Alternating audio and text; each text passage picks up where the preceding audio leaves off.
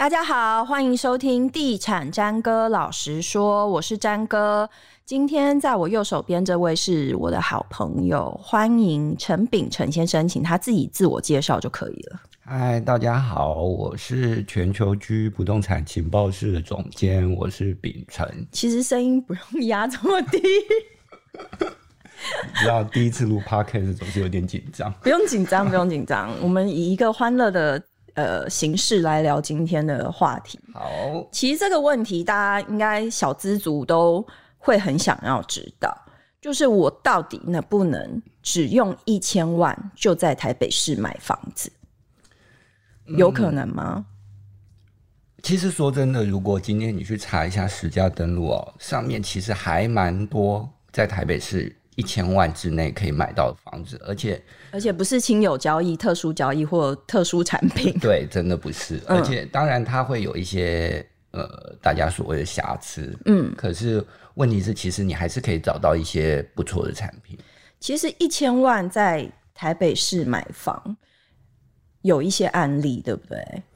有些励志的个案，有的有的，我们来分享一些励志的，不要就是那快过年了，讲、些开心的。好，好，呃，比方说，我有个朋友，嗯。这真的是朋友，朋友，还是我们现在就 call 给他？因为每次人家听说朋友，然后都会说谁啊之类的，然后根本就不是，就自己幻想出来一个朋友，但这真的是真的。好好，还是我们现在 call 给他？可以 call 啊，然后请他讲出关键词。关键词。综艺节目的老梗不是这样吗？好好，那这个朋友呢？嗯，真的是朋友，他姓江。嗯，OK，江小姐，江小姐。嗯，那江小姐呢？她是一个。自力更生的女性，也就是说，她没有所谓的自力 自力更生，对对对，就不是更生人，是自力更生，对对，就是她是一个没有富爸妈的女性，嗯、那她可能就是一直都是自己一个人在外面打拼。几岁？呃，她买房的年龄大概接近四十。嗯哼。然后呢，我觉得这个很励志，是因为她其实也不是所谓的大家心中想的女强人。嗯，她就是可能就是从。就是 office 里面就是做一些小职员的工作，嗯，那可能慢慢她可能自己有一些呃学习跟成长，嗯、但是她也不是像大家想的说什么出国啊什么之类的，嗯、他就是自己找一些有兴趣的东西啊，念一些呃研究所，可是研究所也不是什么多厉害、嗯，念一些研究所。总之我是要强调，他其实不是大家想的女强人。哦、好，那所以我就会觉得这是很厉害。职业职业职业是什么？他是做人资，所以你想想看人资。真的是一个非常行政的一个工作，好吧？我没有别的意思，我非常尊敬人资，但是就是人资，它就是一个很行政职的工作。月薪大概多少？他买房的月薪可能还不到五万。嗯嗯，然后呢，他就是因为他就是想说，他也是一直单身，嗯，他也没有什么厉害的男友，嗯，然后又没有。干爹，干爹都没有，什么都没有，反正就是一个，就是一个很 normal 的一个台湾女性。好好，然后呢，他就在，他就决定他要买房。可是呢，他其实是一个三芦人。嗯，那他本来也有在想，他要不要因为人亲土亲的关系买在，我怎么用什么老派说，就是买在三芦。嗯，可是他后来就是去比较之后，他就发现其实台北市的门牌。并没有他想象中的这么难到达，嗯，反而是三芦他会认为说都会一直有一些，比方说像是呃社区管理的问题，或者是说他可能会有一些呃治安的问题。总之就是他看来看去之后，他就觉得说，那我不如去买台北市，嗯，结果他就真的很成功的在大同区，的确也是一个蛋白区，嗯。的接近在宁夏夜市附近的一个巷弄里面找到了一间房，嗯，那可想而知，因为他自己的存款的问题，他那个时候大概是存到大概一百到一百五十万，嗯，他就决定说他要砸钱全部撒下去，他就是要买，嗯。然后呢，他找到了这间房，其实当时的价格不到五百万。嗯，那总价总价不到五百万。嗯、那室内其实当然是可想而知是比较小的，嗯、大概可以使用的空间可能是十平。嗯，然后呢，他就决定买了。嗯，然后但是呢，我会觉得这个真的是天助自助，嗯、就是。他就跟房仲人员说：“我只有一百万。”嗯，然后房仲就吓到，因为就想说：“天哪，你确定你可以贷得到钱吗？”嗯，然后他真的没有动用任何的非法的手段，他就是只说：“我只有一百万。”然后房仲就说：“好，我去瞧。”嗯，结果真的很幸运，他就用青年首购贷款，嗯，因为他可能信用还不错。嗯，那重点还有一个重点就是各位听众朋友可能要注意的，就是他的这个物件虽然是蛋白区。对，而且还是套房，可是也而且是套房，嗯，可是为什么它可以带到八五层这么高？是因为它的这个物件距离捷运站并不远，嗯，它的呃，它可能距离，比方说像是民权西路站啊，或者是像是大桥头站，嗯、可能都不远，嗯，大概在三百到五百公尺内可以走到。嗯、这其实是嗯，银行去评估这个资产具不具备价值的一个重点之一啊。嗯，那。他就是贷到了，所以他是算是蛮幸运的，嗯、就是又是套房，嗯、然后又是呃大概十到二十年之间的华夏，嗯，然后他又自己只有一百万，嗯，他就是买到了。那当然，呃，他现在每个月大概每个月要支出的房贷可能大概在一点三万，就是一万三左右。哇，那他有符合三三三法则哎！对对对，哇塞，我们恭喜江小姐，真的，江小姐，我真的恭喜她。而且哦，还有一个重点是，她、嗯、最近去看她隔壁的，嗯，刚好在交易，嗯，就她发现她隔壁跟她差不多的房型，嗯、也没有什么特别新旧，其实就是同样类型的产品，嗯，大概涨了二十万，二十万，但其实也是在五百上下哎。那你要不要干脆公布张小姐的社区，让一些想要用在五百万左右入住台北市的人去搜寻？这样，我我怕江小姐的社区觉得说，就是在在我跟她的认知上面有一点点落差，所以还是不公布啦。还是你节目结束之后留下你的联络方式，可以可以啊，就是大家私讯，大家也可以到全球居来。呃，喝个茶之类的。全球居在哪？全球居，OK，好。感觉是呃，其实就是在猫空嘛。你们老板会生气？哦，会哦，而且我们老板一直要我强调，嗯，他还是很帅的。哦，这段应该会剪掉。好的。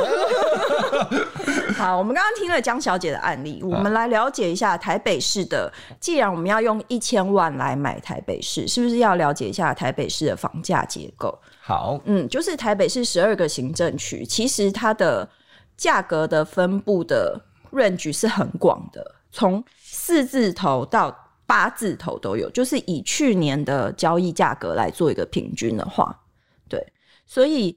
台北市比较贵的区块，大概就是在，当然就是大家都会知道，像大安区。那当然，因为它很多的豪宅，大安森林公园。嗯，其实大安区你真的找不到太平民化的区块，除了像是卧龙街一带。嗯嗯嗯。那再来，比方说像是中正区，它现在的平均房价肯定也到七十五万左右。嗯哼。那信义也是在七十二万，这些其实大家都可以想得到，像是中正有博爱特区啊，信义有信义计划区啊，这些地方。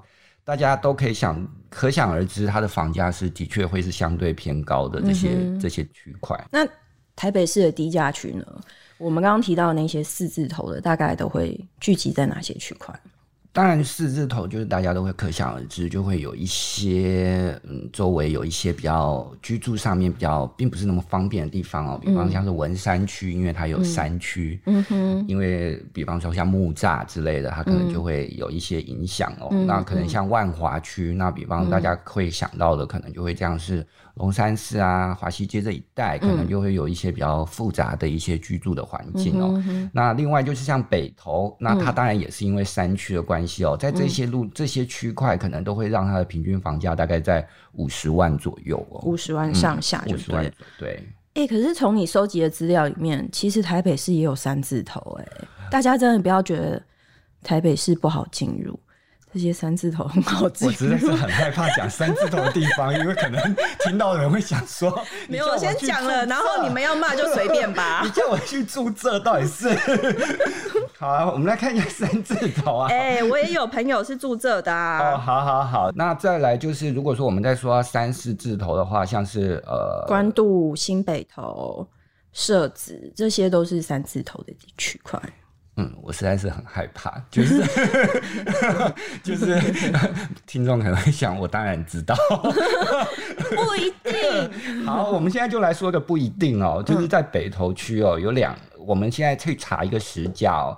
当然，你可能在实价上面看到这些三字头、四字头，那你当然都会说啊，就是我们刚才提到的华西街附近啊、木栅山区啊之类的哦。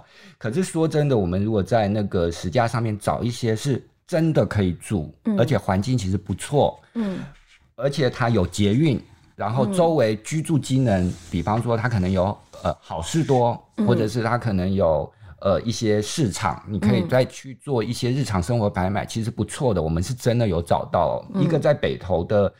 知行路，当然它比较稍微有一点，这是去年实际成交的案例。去年实际成交的案例哦、喔，嗯。嗯、它大概它成交的价格是九百六十六万哦、喔，嗯，而且呢，照实价上面的看起来，它是可以规划到两房哦、喔，嗯，那它在他的生活圈是官渡的生活圈哦、喔，当然他有一点点靠近官渡有一些工工业工业的地带，但是我觉得这个状况还好，嗯、而且它离。呃，官渡站也蛮近的哦，嗯、然后周围，比方说像是官渡医院啊、好事多啊，然后它也有很多。那官渡本来就有很多绿地公园哦。再来，我们再看另外一个地方，也在北投。嗯，那哎，北投的房仲是不是可以抖那一下？就是 抖那谁？我吗？就是也在北投啊，他在新北投站。干嘛把我拉声音？他在新北投站那边哦，那周围可能会有一些像是北投市场啊这些哦，北投市场里面真的是机能还不错哦，尤其是像是地产云哦，常常会提到这个北投市场还不错这件事情哦。对啊，有台北市知名呃知名著名著名的那个卤肉饭，对。然后其实我有查这个就是成交案例，就是它大概成交是一千。一千万嘛，对，然后屋龄也大概是十四年左右，然后像这个成交物件，它就是走路六到七分钟可以到新北投站。我们刚刚讲了一些案例哦，那如果说以路段来讲，我们可不可以就是实际实际帮，就是想要一千万买房在台北市享有这个黄金门牌，不在意就是屋林啊什么，就是的。小资族来看一下，就是你最推荐的路段会是在哪里？我觉得我们先跳过一些我们刚才有讲到的一些比较多奇奇怪怪的环境的地方。嗯，那可能我会建议有一个地方，大家可能不要太惊讶，是真的，就是民生社区。这样有惊讶的效果。民生社区哎，因为大家都会说，比如说天母是天龙国中的天龙国，民生社区的人也常被这样子来形容哎，所以、嗯、我觉得这真的很中国。一千万可以当天龙国的天龙国，快告诉我在哪里？你真的很高兴哎，我要做效果啊。哦好，就是呢，民生社，而且它是民生东路五段。可不是什么巷弄哦。好啦，民生东路五段的靠近圆环正圆环，也就是说正民生社区，千万不要把它当成是边陲地带。嗯，也就是说在民生社区圆环这边，可是我是觉得这个有一点点无可厚非啦，就是它在圆环的这个附近哦，有很多的其实的确是我们所谓的套房型产品。嗯。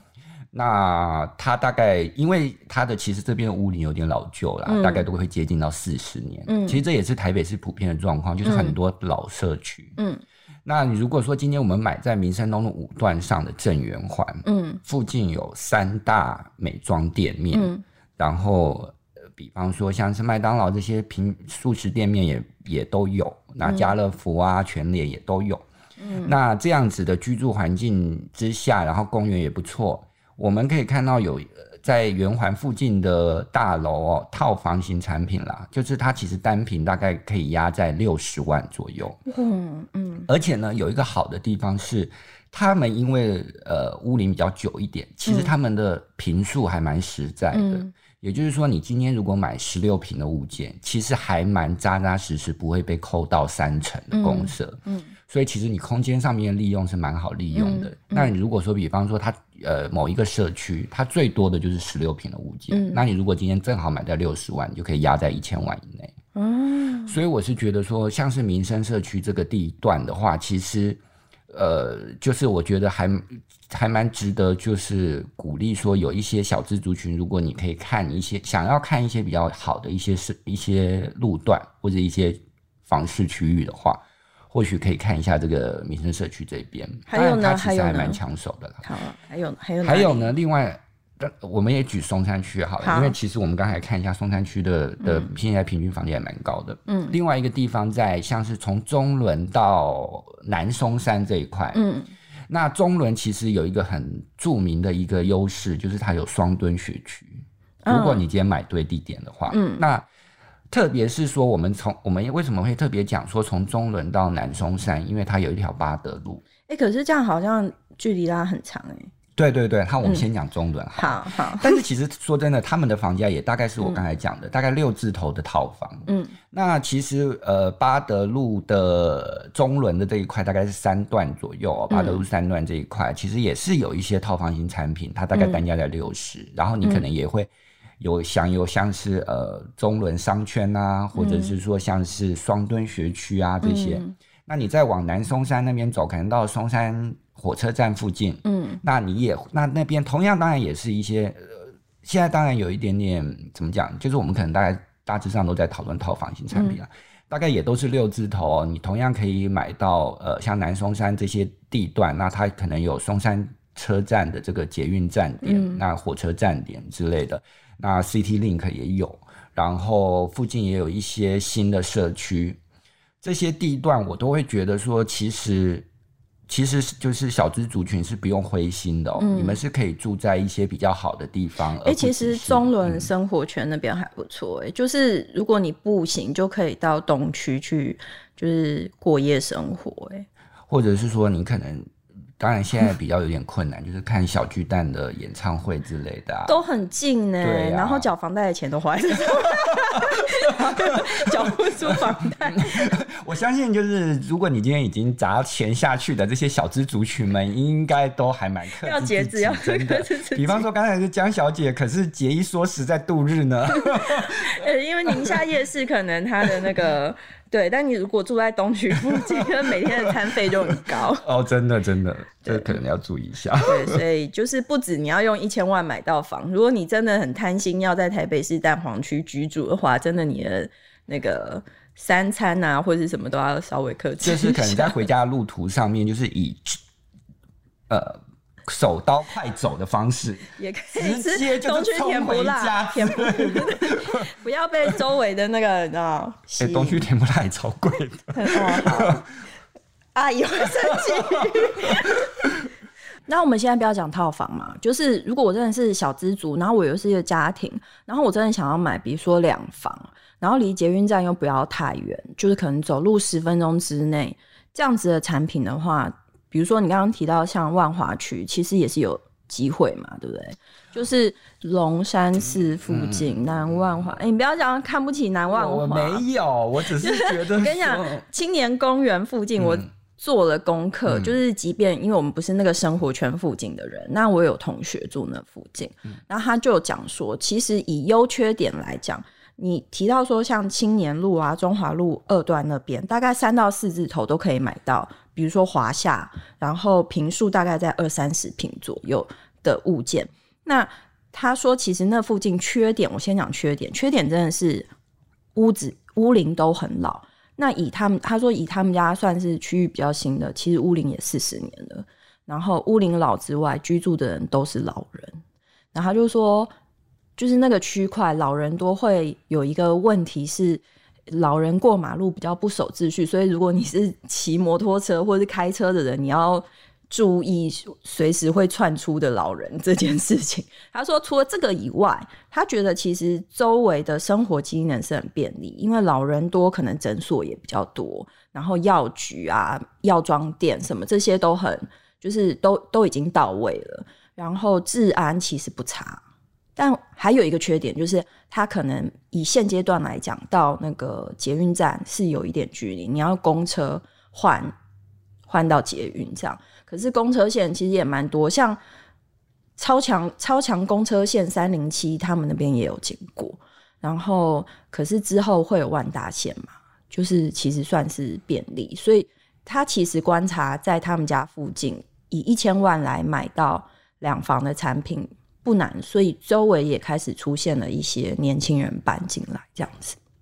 我真的要哭了。你要为什么要哭？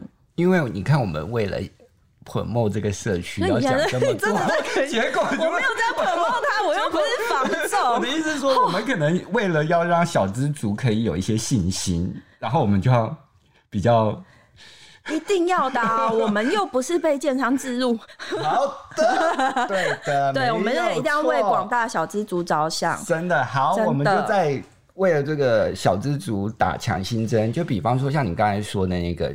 那个像是青年公园附近，它其实真的其实居住氛围是蛮宁静的哦。那如果说其实你要呃有一些采买，像是西藏路这个生活圈，就是这一带，其实你还是可以有一些机能性的补强哦。然后再加上说，其实未来它在万大线是会开通的哦，而且它现在的确是一个最就怎么说呢，就是呃进度是比较超前的一个一个捷。捷运线哦，所以我觉得的确是说，像是青年公园这一带哦，的确会是一个还不错的选择哦，尤其是可能对于说一些想要从新北市来台北市居住的人，他们可能都会可以选择。是不是总比叫你去住在山区好？那我们现在是要讲？我们很实在，接下来好，接下来就是山区了。不要不要不要不要不要，我们先讲一下另外一个核心区块，比方说像中山区。那当然，大家就会想说，嗯，那你一定是要讲林森商圈。嗯，答对，答对了。可是我们也可以讲一下晴光市场，我们不一定要讲它。晴光市场也是在那个区块，只是它没有那么集中。反。林森北路步行 五分钟到达，夜生活也是很繁荣的哦。哎、欸，那不要这样子，那附近其实有蛮多很厉害的建案。我真的觉得那附近白天很清幽，因为那边的人都晚上，白天是还不错。比方说，像是其实说真的，虽然像您像其实像是晴光市场往后面延伸到像是。德惠街啊，双城街那一边，其实，在饮食上面其实蛮方便的。嗯哼，嗯哼。那当然，它可能它有，其实说真的，那边蛮多贵的社区。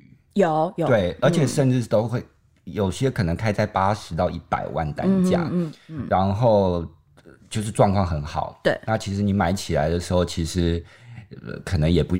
可能就不是我们今天讨论的范围，对对。但是我是觉得那个 哦，可以啊，就是说，哎、欸，其实我们用一千万也可以买到那边食品哦，或者是说，我的一千万是指自备款。对对对，好好好，好，跳过跳过。嗯、就是呢，其实我觉得那个那个地带哦，嗯，说真的，其实你住久了，你其实你并不会真的有感觉到说太像我有一个朋友，哎、欸，对不起。嗯这也是真的有这个朋友，嗯，就是他就是住在中山国小站附近，嗯，嗯，然后他就会认为他从小到大就住在那边，嗯，那你看他他是一个学医的人，嗯，然后他爸妈是教授，嗯，所以我会觉得说那个地段其实并没有大家想象的这么糟糕，嗯，就是污名化这么严重，嗯，当然你可能要跳过一些比较特别的社区，嗯，或者是你可能要特别跳过一些就是著名的凶宅大楼之类的，对对，或是那个户数太多 了，对，尤其是户数太多。或者是他其实也有一些比较特、比较复杂的区块的核心地带，你肯定也跳过。嗯，那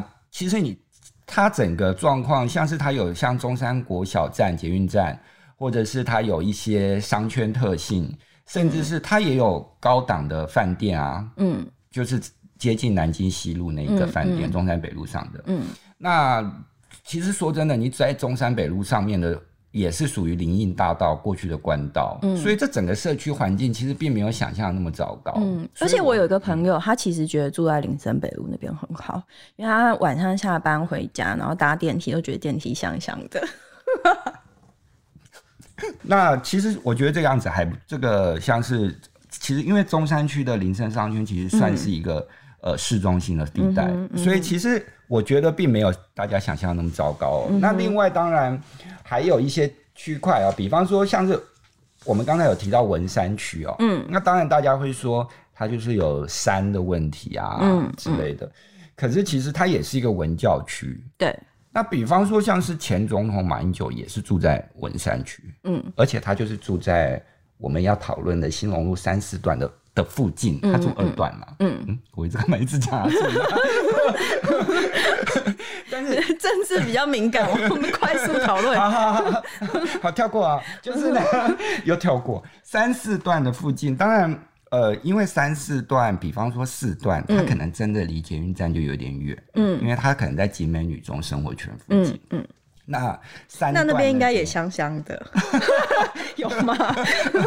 呃，那边生活机能还不错，可能是一些食物的香味之类的。好，好，好，那如果说是三段，那可能因为三段有一些山区的部分。嗯嗯、那其实这个山区又有区分，说比较好爬的山区跟不好爬的山区。嗯、那如果说你今天不小心买在是比较不好爬的山区的时候，那那个价格上面可能就真的有一点点。呃，适合小资族入手，比方说，它可能单价就只有三四字头。嗯嗯，那四段那边也是。可是呢，话说回来，最近听说三四段那边有个厉害的建商买了一块地。嗯，嗯，那这个就会连到我们接下来要讨论的议题，也就是说。哎、欸，好像我是主持人。接下来要讨论议题，就是因为录影时间，录音时间有点早，我想说你能讲你就先讲，我有点想吃早餐。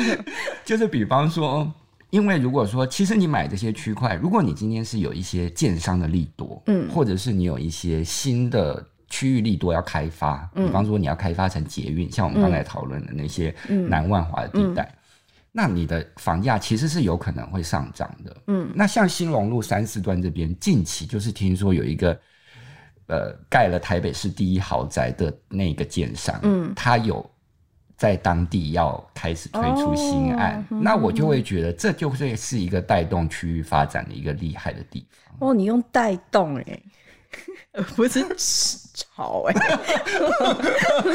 这字很敏感哦。好好好，嗯，那在带动的情况下呢，嗯、就会让这个，整个被带很高哦，就会有一些像是让让这个区块有一些发展的空间哦。嗯、但是因为其实说真的，如果你今天是去买在一个就是相对之下的确是价格比较平民的地方，那通常。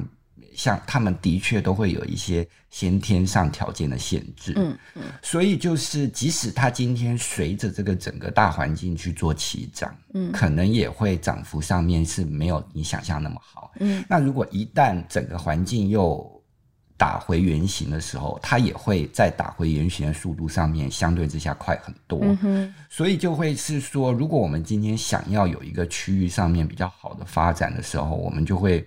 是看看说它有没有一些区域利多，嗯，那这个大概就会是一个买这样子比较相对平价的住宅的时候，可能可以去观察的一个地方。嗯哼哼，所以我们刚刚讲了这么多路段啊，嗯、就是其实我买，就是比如说我一千万入手这些路段，它到底在入手之前，我们还是必须除了你必你你自己可以接受屋龄，你自己已经过你这一关了。然后交通条件你可能也过了这一关，然后周围的环境你都过关了，那我还有什么要注意的吗？就是可想而知，一定是你可不可以贷款到一定的程度。银行真的会对于小套房产品比较敏感一点。第一，银行它也是要赚钱的，嗯，它不会去想要贷款给一些卖相或是未来状况有一点点不是那么好的东西。嗯，那通常小套房产品就会。有一点点是，比方说它的获利空间啊，比方说他可能买的族群是不是大部分都是投资客啊？嗯，这些可能都会是银行他们在放贷给小套房、小宅这种产品的时候的一些一些想法。所以大家在买这些物件的时候，第一个就是要先衡量你自己的财，就是即便是你是说一千万，但还是要衡量说你必须提出的。呃，首付大概要多少钱就对了。对的，那当然，现在当然是因为低利或是有一些优惠贷款的方式，嗯、所以你可能可以比较用少的成数去贷，嗯，贷到就是你可能用比较少的自备款，嗯、然后你可能就可以买一间房。嗯、但是说真的，能到贷到八五成，其实当初江小姐的房仲也非常惊讶，嗯嗯，所以我觉得。小宅型产品，第一就是你的路段，就像我们第一开始提到的，你的路段真的不要离捷运站太远。嗯嗯，捷运站真的会是一个评估的条件。嗯，那再来就是你可能真的不要太旧，因为对江小姐的她的房子也是十到二十年。嗯，这一集要不要改成江小姐买房？江小姐应该在这边弄一个人形立牌，然后减肥的那种都会有一个人形立牌在这里。还是我今天戴个面具，江小姐面具？那反正我的意思是说，小套房产品真的就是我觉得一集。呃，听众朋友可能真的要注意，说你在买的时候，真的会有时候比较难贷款，嗯、就是你可能贷款的成数真的不会太好。还还还是必须要考虑到，除了贷款，就未来如果你要转手，对，也会是一个。就是我们刚才有提到说，嗯、如果你这边这个区域，比方说像我们刚才提到新隆路三四段，其实新隆路四段过去真的在当地的评价不是太好，嗯、那个区块，可是。因为当然整体的环境上面它也有一些改善啦，嗯、就随着时代的变迁，嗯、的确每个区域都会有一些改善。嗯、那再加上说，像我们刚才提到的，有一些比较厉害的，嗯，的建案可能要进驻，那同样也会拉抬。嗯，其实说真的，像民生社区外围，像是塔悠路那一块，嗯、过去也会常常被人家说塔悠路谁要住？可是问题是现在塔悠路临近。都有一些厉害的建案要去进驻，嗯嗯、所以甚至是人家会认为说，民生社区的外围现在才是一个很夯的地方。所以我会觉得说，其实很多的很多的呃区域建设的确会要去观察一下，那可能并不见得你买到的房价上面不会增值。嗯哼。可是当然有一些先天条件的地方，那当然。它在增值上面的速度跟空间，可能就会不如预期了。就是如果我一开始入手这个物件，我就是打算说我是先求有再求好，未来要转手的话，我在买之前我还是必须要观察，就是还是要做功课啦，观察周围的呃可能建商的布局啊，公共建设的到位啊，交通条件什么的，这都是必须观察的重点，就对了。对对对对对，所以一千万买台北市。其实不难了，真的不是梦，不是梦，嗯，好，就是一个要自我衡量的梦，对对对，就不是梦，大家不要觉得买房子很难哦，然后下面开始一连串骂人，而且为了避免大家开始一连串骂人，我们先赶快把节目结束掉，以及也不开放下面留言，拜拜。对，这一集没有开放留言哦，尤其是什么。奇怪的网站，不要要骂人去全球居的网站。好，不知道该说什么，拜拜。谢谢大家收听今天的地产詹哥老。